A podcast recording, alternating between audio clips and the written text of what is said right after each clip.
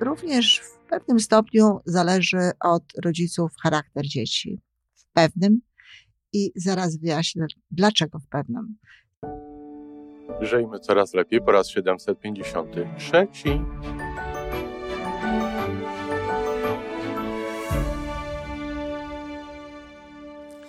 Witamy w miejscu, gdzie wiedza i doświadczenie łączą się z pozytywną energią. Nazywam się Iwona Majwska-Piołka. Jestem psychologiem transpersonalnym, wspierającym rozwój osobisty i duchowy. A ja nazywam się Tomek Kniat. Nie jestem psychologiem, jestem techniczny, jestem adeptem rozwoju osobistego, bardzo to lubię. Razem tworzymy podcast, właśnie ten, którego słuchanie powoduje, że naprawdę żyje się coraz lepiej. Wiemy to, bo tak nam mówią nasi słuchacze. Zapraszamy do wysłuchania kolejnego odcinka i mamy nadzieję, że nowe głosy dołączą do tych, że warto nas słuchać. Dzień dobry, kochani rodzice, dziadkowie i w ogóle wszystkie osoby, które zainteresowane są wspieraniem dzieci w rozwoju, czy wspólną podróżą tak naprawdę dorosłych i dzieci do coraz lepszego życia, do życia pięknego, w ogóle przez życie. Bo tak naprawdę my, rodzice, wcale nie jesteśmy wychowani i wcale nie mamy już wszystkiego ukończonego. Bardzo dużo możemy się uczyć od dzieci, bardzo dużo możemy się uczyć razem z dziećmi i bardzo dużo możemy się uczyć y, dla dzieci, po to, aby no, im potem w tym życiu było łatwiej. E, między innymi dlatego, że to od rodziców zależy w sporym stopniu, w jaki sposób dzieci potem będą funkcjonować i również w pewnym stopniu zależy od rodziców charakter dzieci. W pewnym i zaraz wyjaśnię, dlaczego w pewnym. Z tej strony oczywiście Iwona Majewska-Opiełka, wasz psycholog, dzisiaj można powiedzieć rodzinny, a słuchacie podcastu Żyjmy Coraz Lepiej, który mam nadzieję pomaga w tym coraz lepszym życiu. Jeśli tak, to bardzo proszę, piszcie o tym do nas, polecajcie nas, nasz podcast, dawajcie nam znać, że Wam się podoba, stawiajcie lajki, komentujcie. Z góry za to dziękuję. A zatem dlaczego w pewnym stopniu? Dlatego, że y, naprawdę, kochani rodzice, i zdejmijcie z siebie troszeczkę y, obciążenie tej odpowiedzialności na to, jak, jak, jacy ludzie wyrosną z naszych dzieci, nie mamy absolutnego wpływu. Przesadza się trochę z tym wpływem rodziny. Przesadza się zarówno w szukaniem tych przyczyn, dla których tak, a nie inaczej zachowują się różne osoby w dzieciństwie, jak również przesadza się z sądzeniem, że to, w jaki sposób ukształtujemy y, to dziecko, tutaj się mówi czasem do trzeciego roku życia, czasem do siódmego, czasem do dwunastego, to zależy od teorii, zależy tak naprawdę po tym, jako, jakie ono jest.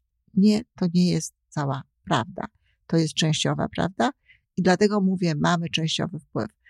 E, ten nasz wpływ częściowy jest również związany z genetyką i też to jest tylko częściowe, dlatego że e, te same konfiguracje genów mogą dawać zupełnie inne efekty. A na wpływ, jak naszych dzieci ma środowisko, olbrzymie dla, dla znaczenie.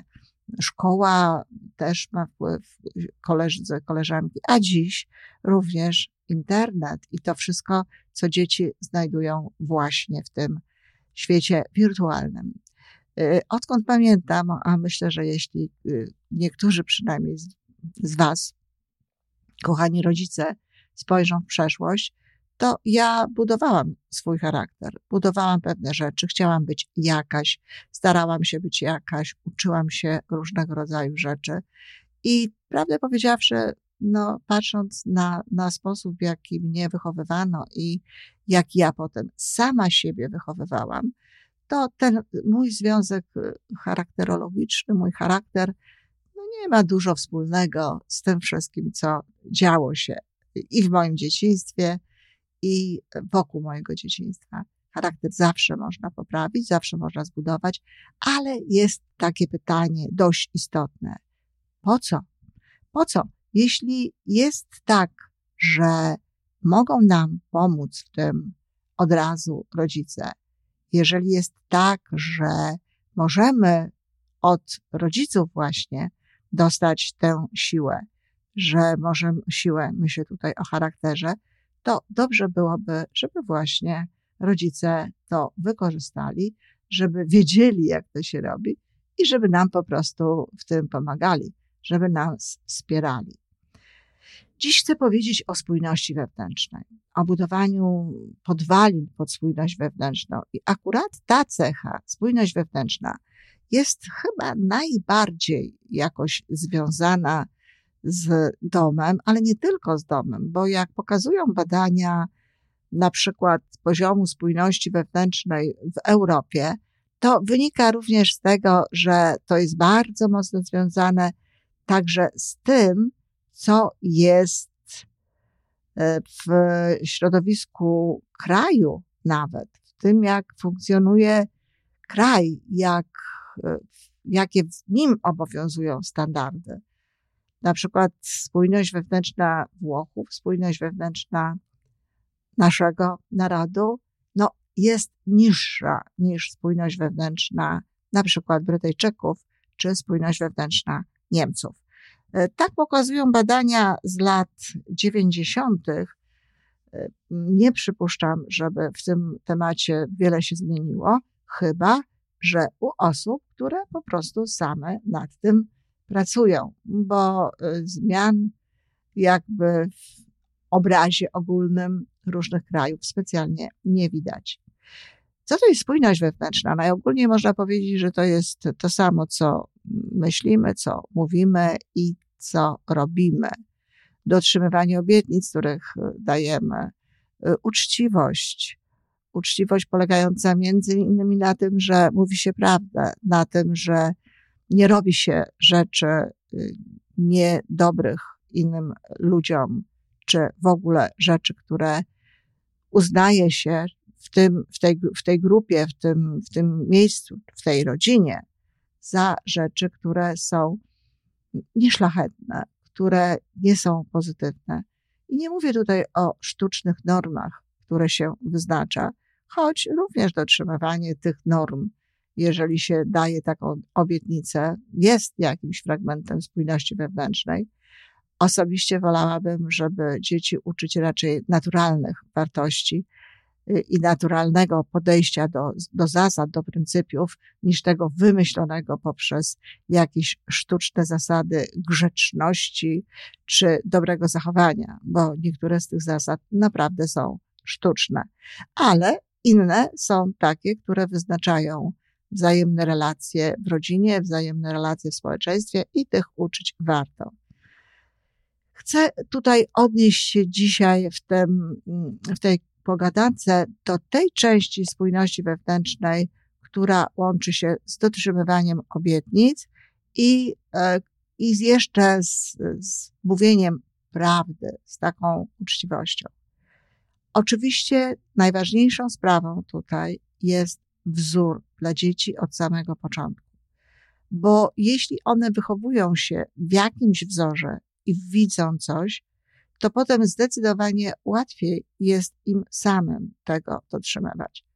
Muszę powiedzieć, że o ile kiedy zmądrzałam jako matka, musiałam, chciałam mm, odpracowywać moje niekoniecznie dobre zachowania związane z poczuciem własnej wartości moich dzieci, czy z, z poczuciem obfitości, to chyba były główne cechy, o tyle nie miałam zupełnie problemu z e, ich spójnością wewnętrzną. Szczególnie spójność wewnętrzna moich dzieci właściwie w jednym, jedynym momencie w czasie ich dzieciństwa e, zawiodła u jednej i zawiodła u drugiej. I to też w taki sposób, można powiedzieć, dość typowy dla dzieci, ale bez mojego świadomego udziału, bez mojego starania się, żeby wpoić w nie, Mam dwie dorosłe, niezwykle spójne wewnętrznie osoby obok siebie. Y, a to dlatego, że pod pewnymi względami w stosunku do dzieci byłam spójna. Nie byłam spójna wewnętrznie w swoim życiu jako młoda matka. To też zmieniło się u mnie wraz ze świadomością, z rozwojem świadomości, ale to, co widziały moje dzieci, to była spójność. Moje dzieci widziały matkę, która jeśli obiecuje im pewne rzeczy, to robi to. Dlatego też nigdy nie obiecywałam i pewno już tutaj gdzieś mówiłam, ale jeszcze raz zaznaczę, że nie warto jest obiecywać rzeczy niedobrych, rzeczy w rodzaju jak nie zrobisz tego, to będę tamto i tamto, zwłaszcza jeśli wiemy, że to jest troszeczkę za daleko idąca obietnica i że tak naprawdę to tego nie zrobimy albo nie chcemy tego robić. Zatem ja nie obiecywałam dzieciom żadnych rzeczy na nie, natomiast wszystko to, co im obiecywałam na tak, starałam się robić. E, starałam się pamiętać o tym, co im powiedziałam, co im obiecałam. To jest takie ważne. Moje dzieci, y, nawet teraz, kiedy mamy kolejny jakby taki okres naszego bycia bliższego ze, ze sobą, no, podkreślają to, że pamiętam o tym, co im obiecałam. Proste rzeczy. Y, gdzieś w jakimś momencie Magda prosi mnie i wysyła mi zdjęcie jakiegoś sosu sałatkowego, że gdybym widziała to sklepie, mm, w którym ona to kiedyś kupiła, a teraz gdzieś tam koło niej tego nie ma, gdybym to widziała, żebym kupiła. I kiedy dostaje ode mnie po kilku tygodniach, a ja oczywiście cały czas miałam to na uwadze, tylko dopiero po tych kilku tygodniach udało mi się gdzieś to kupić, to podkreśla, jakie to jest cenne, jakie to jest dobre, że, że można cię o coś poprosić i pamiętasz o tym. I to jest bardzo ważne w wypadku rodziców i relacji z dziećmi. Jeśli dzieci o coś nas proszą, przyjmujemy tę prośbę i mówimy, że tak, że zrobimy to, to to jest bardzo ważne, żeby to zrobić, bo to jest spójność wewnętrzna, która uczy dotrzymywania obietnic. I jeśli dziecko widzi, że tak się dzieje, to ono w, przez osmozę niejako wchłania tę informację. I tutaj ważną sprawą jest, żeby robić te obietnice, żeby znajdować takie sytuacje, w których no, dzieci widzą, że coś się zadeklarowało, coś się obiecało i następnie się to robi, czy kiedy na ich prośbę odpowiada się pozytywnie. To jest jeden z tych elementów, które możemy zrobić. Jeśli rodzice łamią obietnice, jeśli rodzice nie pamiętają tego, co obiecali dzieciom, a jedyne co robią, to starają się egzekwować wszystkie obietnice, które dają one, a nawet czasem ich nie dają, tylko stawiamy, stawiane są w takiej sytuacji jak szkoła na przykład, że oczekuje się od nich, że będą robić pewne rzeczy, że będą spełniać pewne, tu stawiam cudzysłów, obietnice, bo jak mówię, nie obiecywały tego, tylko postawiono je w jakimś kontekście, e, no, każe się im robić pewne rzeczy. Jeśli mają taką, taki obraz, to ta spójność wewnętrzna będzie zawodziła. Druga rzecz bardzo istotna, o której chcę tutaj powiedzieć, to jest sprawa związana z mówieniem prawdy. Pierwszą rzeczą, jaką chciałam, kochani rodzice, wam sugerować, to żebyście się powstrzymywali przed mówieniem nie kłam. Bo jest taki okres w życiu dzieci, kiedy dzieci po prostu fantazjują, E, kiedy nie potrafią też oddzielić tak naprawdę czas, czasem prawdy od, od braku tej prawdy. I w związku z tym mówią różne rzeczy. Warto jest to sprawdzić, czy jest to prawda, bo mm, w moim życiorysie zdarzyła się taka rzecz nie, mało przyjemna. Mama nie sprawdziła tego, co ja mówiłam, a to był po prostu sen i w wyniku tego snu, no, zainterweniowała mm, i jakby posprzeczała się z sąsiadką, a ta sąsiadka była tak naprawdę Bogu ducha winna. To był po prostu mój sen, o czym przekonałam się później, jakieś kilka tygodni temu, ale nie przyznałam się do tego. Chyba powiedziałam mamie o tym dopiero jako dorosła kobieta. Zatem nie mówmy nie kłam, nie uczmy dzieci w ogóle takiego połączenia, że, że jeżeli się mówi pewne rzeczy, które ktoś inny postrzega jako nieprawdziwe, to jest to kłamstwo. Nie dawajmy im takiej szansy. Nie twórzmy przez takie przez łączenie właśnie tego słowa kłamać z tym, co one robią, takiego zwyczaju. Czegoś, co, co jest, e, no, nie jest specjalnie dobre, nie jest specjalnie potrzebne w naszym życiu i na pewno nie jest dowodem na spójność wewnętrzną. Prawda jest tym, czego byśmy oczekiwali i pewna związana z tym uczciwość. A zatem to jest pierwsza sprawa. Nie mówmy, nie kłam. Często rodzice robią tak, że mówią mm, najgorsza prawda, powiedz mi najgorszą prawdę raczej niż kłamstwo, bo prawdę zniosę, kłamstwa nie i za kłamstwo ukażę, za prawdę nie ukażę. I potem dzieci mówią prawdę i niestety dostają karę. Nawet często zanim powiedzą tę prawdę, pytają, upewniają się, a nie będziesz się denerwować, a nie będziesz krzyczeć, a rodzice, nie wiedząc zupełnie co usłyszą, no właśnie, dają obietnicę, nie, nie będę. Jeśli się dało taką obietnicę, to to, co się usłyszy, nie ma już znaczenia. Trudno, trzeba po prostu spełnić tę obietnicę, ale szczerze, najlepiej jej nie dawać i w ogóle nie wychowywać dzieci w taki sposób, żeby musiały nas o tego typu rzeczy prosić. I często jest tak, że rodzice mówią tego typu historie, potem dziecko mówi prawdę, no i co się dzieje? I się, jest właśnie awantura, krzyki i hałasy, a mówiłaś, że nie będziesz się denerwować, albo jakieś tego typu y, rzeczy. No i czego się uczy dziecko? Dziecko się uczy tego, że to nie ma znaczenia, co się mówi. Że to nie ma znaczenia, jakie, y, że się daje obietnice, można ją spokojnie zerwać. To jest jedna rzecz. A druga rzecz, uczy się tego, że nie może ufać rodzicom, że nie może im uwierzyć. I tak jest szansa, że następnym razem będzie mówić nieprawdę. Nie powie nam tej prawdy, ponieważ będzie się obawiać tej, tego zachowania. Oczywiście dzieci wiedzą, choć liczą, że nie, ale wiedzą, że wcześniej czy później ta prawda wyjdzie na jaw i te, te hałasy będą, ale odciągają jakby te hałasy poprzez to, że mówią nieprawdę. Więc jeśli nie mają powodu do tworzenia jakiejś narracji nieprawdziwej wokół tego, co zrobiły, co się zadziało i tak dalej, to jest większa szansa na to, że będą tutaj mówić prawdę.